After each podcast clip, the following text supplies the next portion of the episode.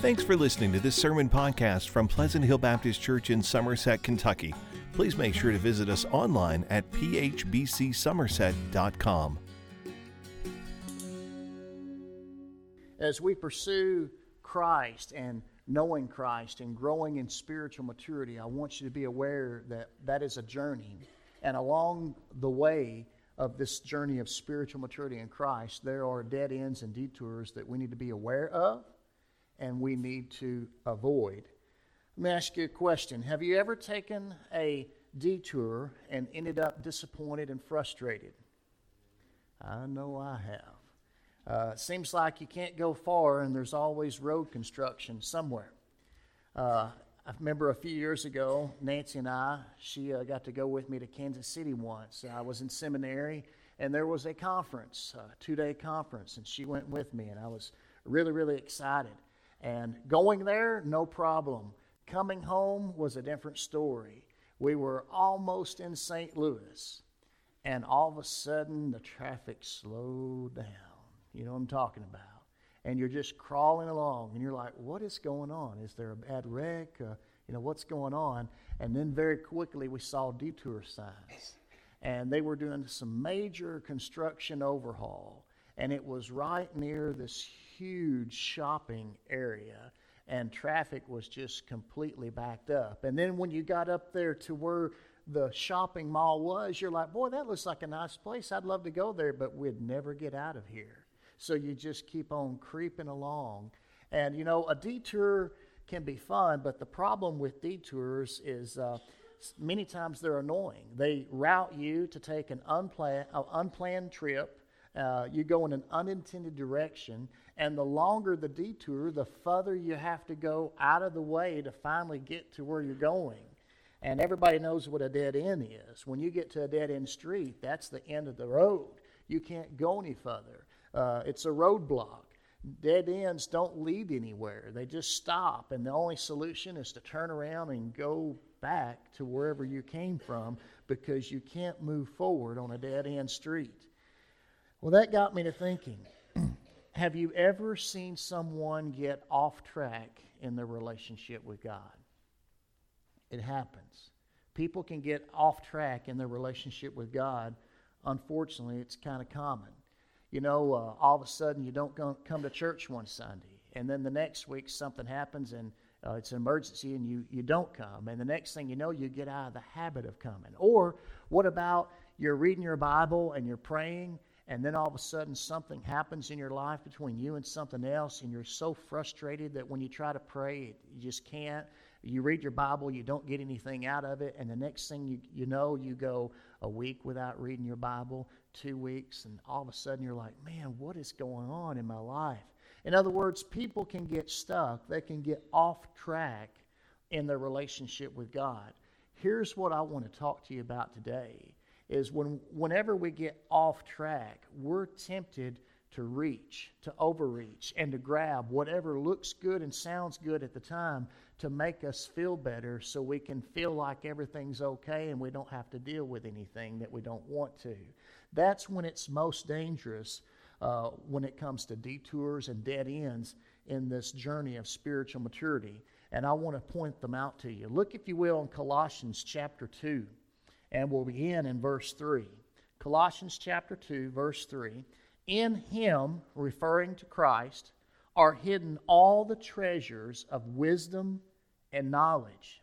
I am saying this so that no one will deceive you with arguments that sound reasonable. For I may be absent in body, Paul writes, but I am with you in spirit, rejoicing to see how well ordered you are and the strength of your faith in Christ. So then, just as you have received Christ Jesus as Lord, continue to live in Him, being rooted and built up in Him and established in the faith, just as you were taught, and overflowing with gratitude. We'll stop right there. Everything we need to mature in Christ is found in Jesus. He is the source of all these treasures of wisdom and knowledge so that we can know God and experience him. Matter of fact, 2 Peter chapter 1, here's a Bible verse for you just to be aware of. 2 Peter 1 verse 3 and 4, Peter, the fisherman who was saved by Jesus, says, God's divine power has given us everything required for life and godliness through the knowledge of Him who called us by His own glory and goodness. And by these, He's given us very great and precious promises, so that through them you may share in the divine nature, escaping the corruption that's in the world because of evil desires. And so, Peter, he learned hey, I may not have what it takes, but if I have Christ in my life, He's given me everything I need to grow up in Him and to be the person that He's called me to be and cr- created me to be and saved me to be. And so, God, Jesus has given me everything I need. Um, not only that, but our destination on the Christian life is to follow Jesus. And as we follow Jesus, guess what? We become more and more like Jesus. And people will see Jesus in our lives and through our lives. We're to become more like Jesus. We are to continue to live in Him. It says there in Colossians 2 6, just as you have received Christ Jesus as Lord, continue to live in Him, being rooted and built up in Him and established in the faith, just as you were taught and overflowing with gratitude. It is a lifetime construction project for you and I to, to follow Jesus because we're becoming more and more like Him every day that we know Him, love Him, and follow Him. With that said, um, the Bible also says this 1 John 2 6. The one who says he remains in him should walk just as he walked. In other words, if you say you know Christ, then your life should look just like His. Now, that's great, but what happens as we pursue that pathway? What happens as we pursue this life of I'm going to focus on Jesus, I'm going to love Him, I'm going to follow Him, and by His grace, I'm going to look more and more like Jesus every day? There are dangerous detours along the way that people sometimes fall into.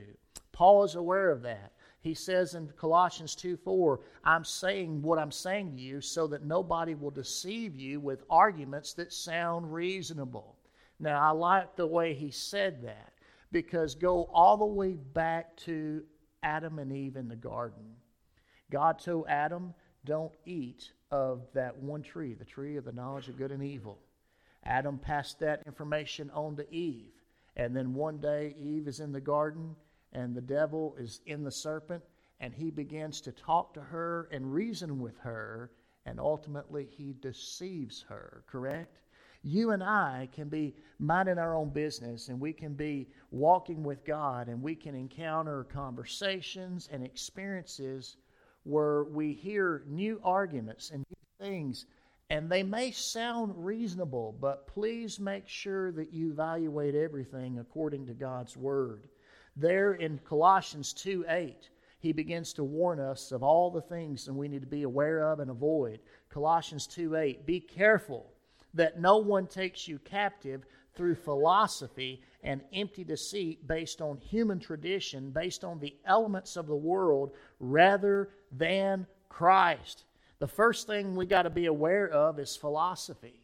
Now, I remember taking philosophy as a, I guess it was a freshman in college. The class was on a Tuesday, Thursday, around 11 o'clock, Brother Don. And the very first day, very first class of that semester of philosophy, we show up, the bell rings, the professor is in front of the class, and his first statement is, What is hunger? And no matter what we said, he answered our, our, our answer with another question. And no matter what we said, he asked another question. And he just kept asking questions. And the whole time I'm thinking, I don't know where this is going, but as speaking of hunger, it's getting close to lunch, and I was ready 30 minutes ago.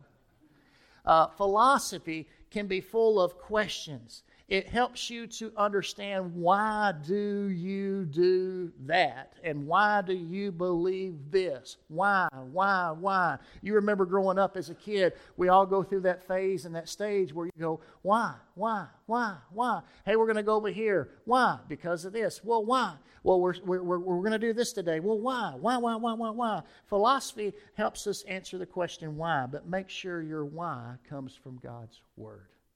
Okay, just make sure it comes from God's Word. Because here's the thing philosophy is good at helping us ask the question why, but so many times it's based on observation and not revelation. There is a difference. Observation is everything that you see and you hear, you touch, taste, smell, all of that stuff. That, that's fine. But revelation is what God has revealed to us in and through His Word. And there is a difference. We live by faith, not by sight. And so when it comes to following Christ, there will be times that God commands you to do something written in His Word, and it may not make sense. And you may go, I don't know why I'm doing this, other than God's Word says it. That's enough. But don't get caught up in this trap of philosophy. Sometimes people do and they stroke their goatees like me and they want to sound sophisticated and spiritual. But let me tell you something. Paul's already said that in Christ are hidden all the treasures of wisdom and knowledge. Why would you go anywhere else? A second thing he wants us to be aware of and avoid is tradition. Notice he says, See that no one takes you captive through philosophy and empty deceit based on human tradition. I know you've heard this. I've heard this about the uh, the woman that would always uh, bake a ham in the oven. She would always cut it in half, right? And then she would put it in the oven. And one day her granddaughter said, Hey, Grandma, why do you cut that ham in half? Well, I don't know. That's how my mom did it. That's how her mom did it. So one day she gets on the phone. Her grand her grandmother is still alive, and she goes, "Grandma, why did you cut the the ham in half?" And she goes, "Well, that's easy. My grandmother had a small stove, and we had to cut it in half to make it fit."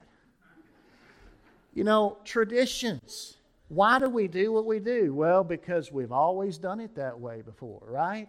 I mean, nobody thinks about it. Now, tradition can be good and it can be bad, but if we don't know why we do what we do, you can see the link between philosophy and tradition. But tradition is always doing the same old thing. You know, years ago, the Fiddler on the Roof was in town and I went to the performance, you know, and they're going through the, the Fiddler on the Roof production. Tradition, tradition, right? And, and I think of that every time I look at this tradition. When it comes to following Christ, sometimes we settle for tradition. Well, I still pray before meals and I still come to church, you know, every once in a while. I'm okay. That's enough God in my life. Well, it's like Brother Danny said, he wants to be the whole enchilada. And so don't, don't let tradition become a replacement for your personal walk with Christ and your growth in spiritual maturity. Don't do that. Some do. Then there's another danger he talks about based on the elements of the world rather than Christ. In other words, worldliness. Worldliness is another uh, threat out there that you need to be aware of and avoid when it comes to pursuing a path of spiritual maturity in Christ. Worldliness basically waves the white flag and realizes how different we are from the world. And worldliness says, well, why can't we do that? Remember Israel when they wanted to be like all the other nations? They wanted a king too. God was their king, but they wanted a man for a king. And they became worldly. You and I sometimes we can get caught up with the things of the world. You know, when it comes to worldliness, the struggle is real. I'm reminded of Lot in the Bible. You remember Lot, Abraham's nephew? Lot, um, Lot went with Abraham when God called Abraham, Go to this land I'll show you. Uh, Lot was along for the ride because he didn't have another father figure in his life. Abraham was basically had custody of him and took care of him, and so Lot was with them, and off they went. And then when they got to the land that God would show them, there was a famine in the land. And instead of Abraham praying, he made a misstep and a mistake. Instead of seeking God, God, I'm here, This is where you put me, but I don't understand the famine. What do I do now? No, he immediately looked around and said, There's food in Egypt. And Abraham and Sarah and Lot went down to Egypt. And after that, Lot was never the same. If you look at Lot's life after that, he went to Egypt and he saw the glitz and the glamour and the things of this world, and it, it was like a bug. It just got inside of him. And from that day forward, he began to live more by what he saw than by faith. Now, we know that Lot was a believer because Second Peter uh, refers to it, how he was a righteous man. But boy, did Lot struggle with worldliness. Don't let that be something that overtakes you. Let's go on. He says, For the entire fullness of God's nature dwells bodily in Christ. In other words, Christ is the Son of God, and He is God. He claims to be that. And you have been filled by Him, who is the head over every ruler and authority. And you were also circumcised in Him, with a circumcision not done with hands by putting off the body of flesh in the circumcision of Christ when you were buried with him in baptism, in which you were also raised with him through faith in the working of God who raised him from the dead. And when you were made uh, dead in your trespasses and in uncircumcision of your flesh, he made you alive with him and forgave us all our trespasses. He erased the certificate of debt with its obligations that was against us and opposed to us, and he's taken it away by nailing it to the cross. He disarmed the rulers and authorities and disgraced them publicly. He triumphed over them. That's what Christ has done for us.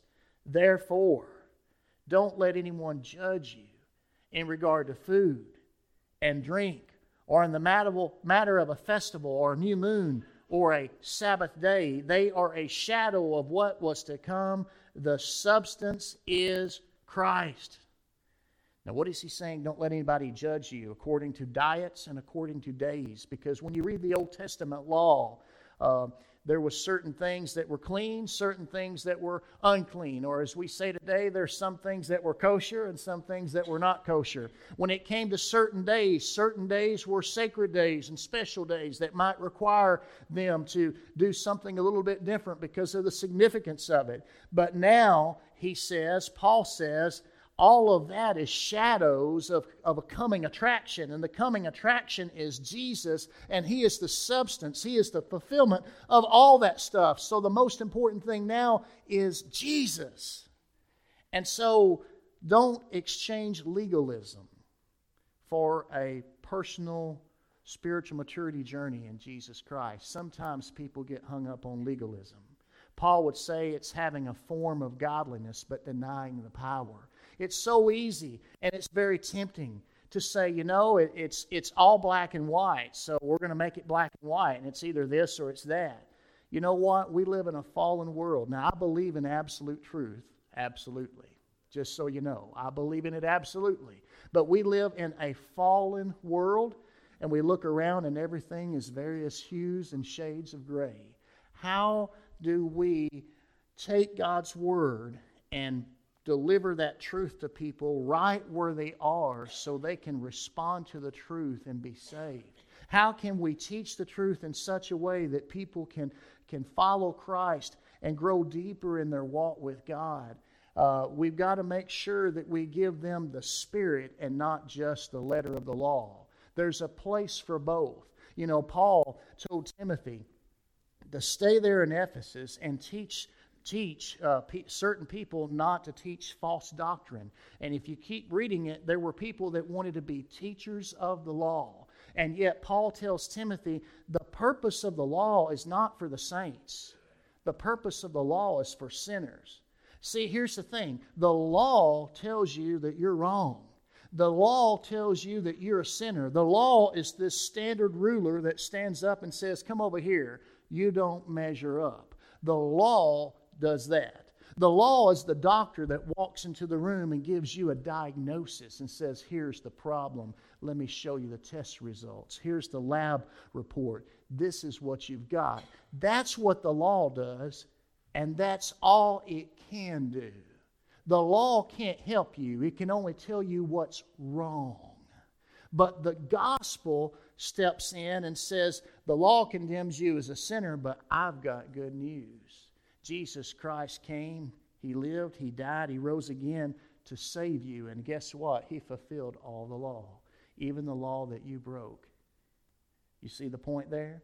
And so make sure you use the law lawfully. So many times people get caught up in legalism and they use the law as a club to whop people over the head. Don't don't, don't get so uncomfortable in your walk with Christ of living by faith and not by sight that you go legalistic. Okay? It's very easy to do. And Paul is saying that is a detour, that is a dead end. It's not going to get you where you need to go in your relationship with Christ. There's something else. Look in verse 18. Let no one condemn you by delighting in ascetic practices and the worship of angels, claiming access to a visionary realm. Such people are inflated by empty notions of their unspiritual mind. Asceticism, uh, that's a little technical word there. It's where uh, people begin to uh, punish themselves and deny themselves in order to become more spiritual. Uh, people that, that are dogmatic about you have to play, pray three times a day. Uh, you can't eat certain foods because they're not kosher. They begin to put in these certain practices that sound spiritual, that look religious, and you're denying yourself. But if you're just dealing with the outside behaviors and not dealing with the real issue, which is the heart, that doesn't really help you. Also, the other thing he mentions is mysticism. Probably 20 years ago, me and a pastor friend of mine and another friend went to a conference in Florida. And all in all, it was a pretty good conference. We went there hoping for certain things to learn and, and to, you know, to, to, to take some tools with us back home. And all of it was good except for this one session. We went to this one session, and uh, they wanted to, I know what they wanted to do. They wanted to be creative, they wanted to have something unique, but they went way too far. They had this lady come in and and she had this statue, an angel, and then she had this easel, and she started drawing angels and played soothing music and talked about how this is a, a ministry and how the angel helps people, and sometimes it's healed people. And me and my pastor friend are going. And I immediately thought of this verse in Colossians where it says, that some people practice the worship of angels and they claim access to another realm and they're inflated by empty notions of their unspiritual mind. Mysticism. I get it that God is transcendent, He's above all, and I get it that God is immanent. He's so close that we can have that personal relationship with Him. But when we begin to separate spiritual from Christian, and just sort of let our imaginations flow, that is getting away from the Word of God. That is getting away from our anchor in Jesus Christ. Another detour, another dead end street that will not help you in your spiritual growth with Jesus Christ. And then, of course, go on down, if you will, to verse 20. If you died with Christ to the elements of this world, why do you live as if you still belong to the world? Why do you submit to regulations? Don't handle, don't taste, don't touch. All these regulations refer to what is destined to perish by being used up. They're human commands and doctrines. Although they have a reputation for wisdom by promoting self made religion, false humility, and severe treatment of the body, they are not of any value in curbing self indulgence. Did you catch that term? Self made religion there in verse 23. That's the last one that we need to be aware of. Brother Danny had a great uh, illustration of it this morning. It's almost like treating God as a buffet. And you walk in and say, God, I want a little bit of this and I want a little bit of that, but I don't want any of that right there. You can't pick and choose what you want in the Bible. You can't pick and choose what you want to do from Jesus Christ and what you don't want to do when you follow Him. When you sign up to, to trust and follow Jesus, you say, Lord, I trust you and I'm going to follow you wherever you lead, wherever you go, whatever you do, period. You can't just come up with ideas from different places and say, I'll just have my own religion. It doesn't work that way. It's a detour, it's a dead end street. So, bottom line, how do we avoid these dangerous detours and these dead ends toward our destination. Number one, develop a growth mindset as a follower of Jesus. Develop a growth mindset. Go back there to verse 6, Colossians 2 6. Just as you have received Christ Jesus as Lord, continue to live in Him. Now, look at these words and catch the pictures. Being rooted. Remember the last time you had to plant a flower or a tree? It's an um, it's a um, uh, oh, I don't have a green thumb. What, what, are the people that plant things in the ground? Not the, not the archaeologist, not the architect, but the uh, what now? Yeah, there you go. I can't say that word, but that's it. And so they're, they're rooted. They're, they're, they're digging the hole and they're getting that plant's root system into the ground. That's what they focus on. If they get that right and they provide the right conditions and give the plant everything that it needs, what's it going to do? It's going to grow.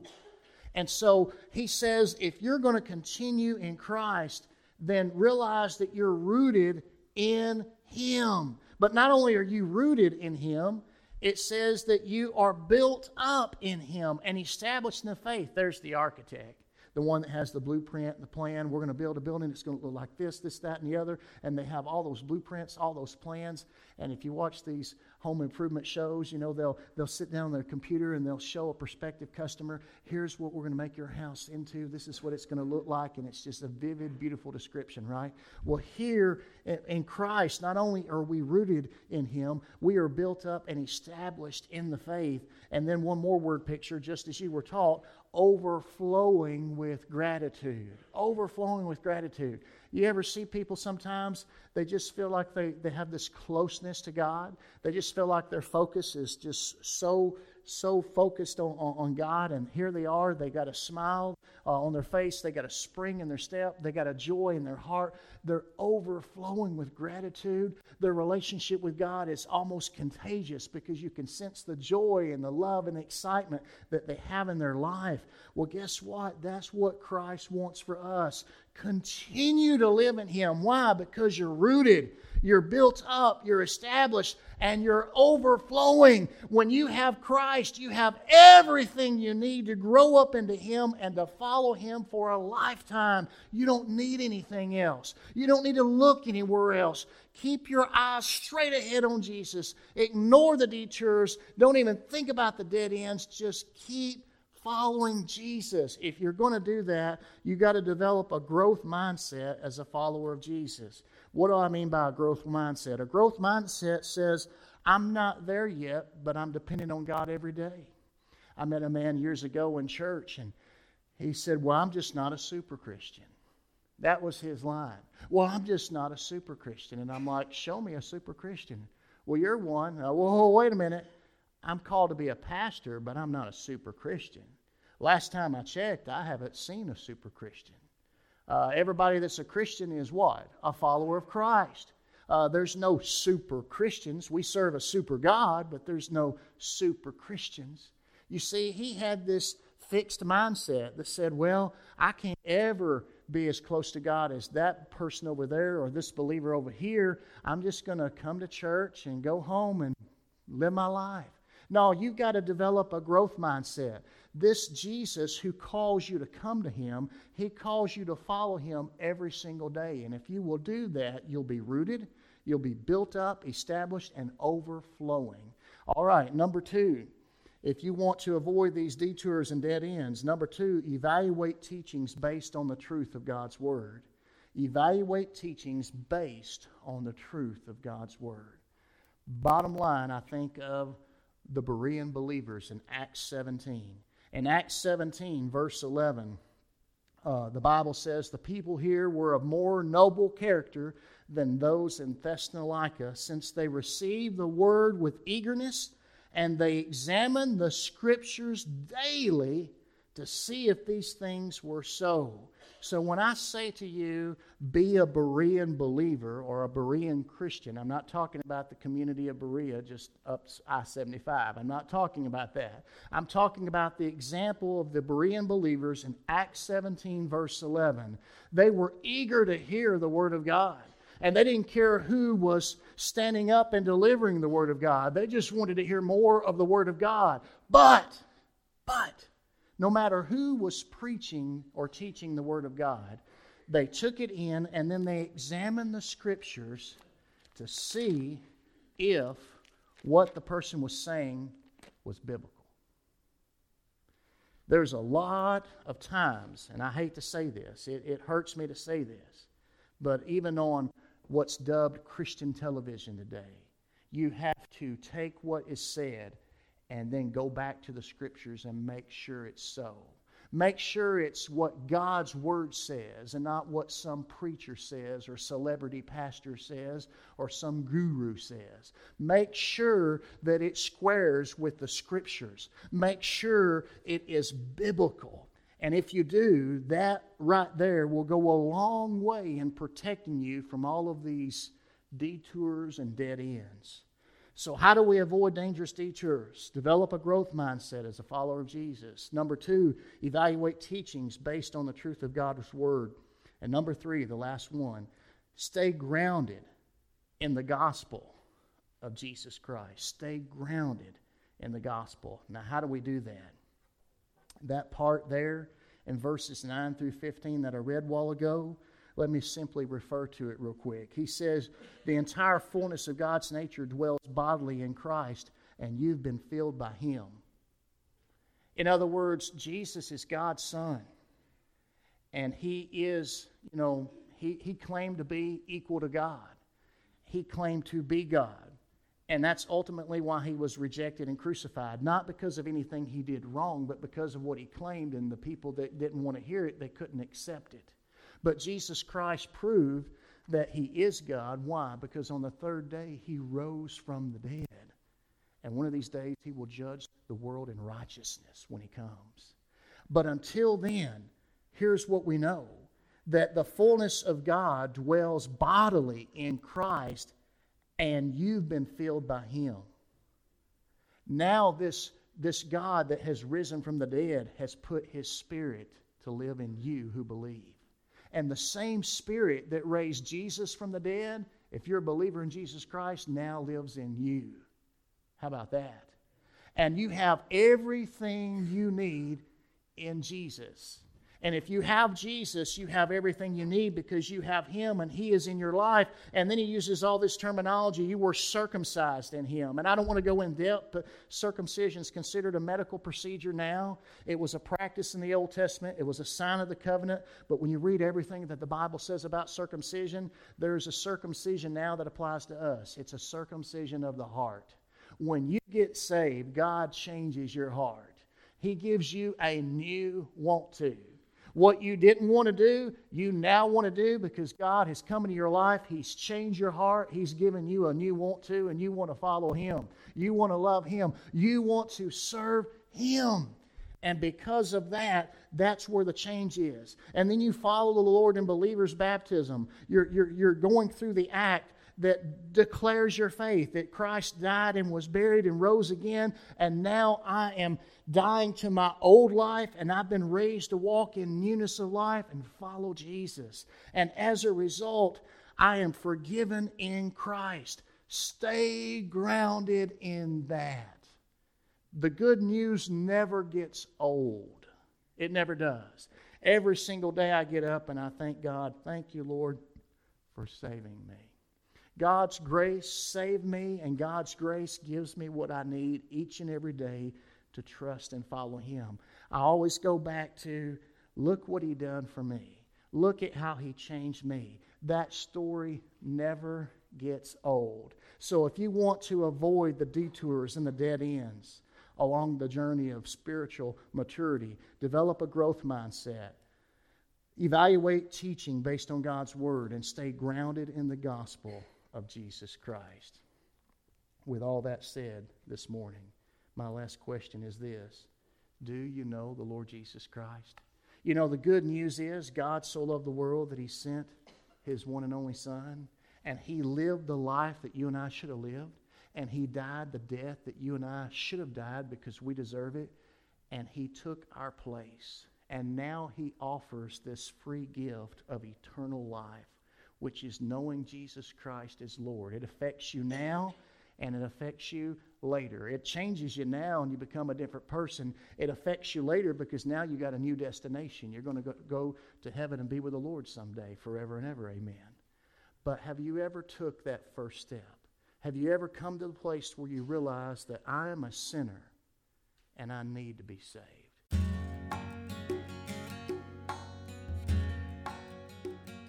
Thanks for listening to this sermon podcast from Pleasant Hill Baptist Church. To learn more about the church, find out meeting times, or learn how to contact the pastor, please visit phbcsomerset.com.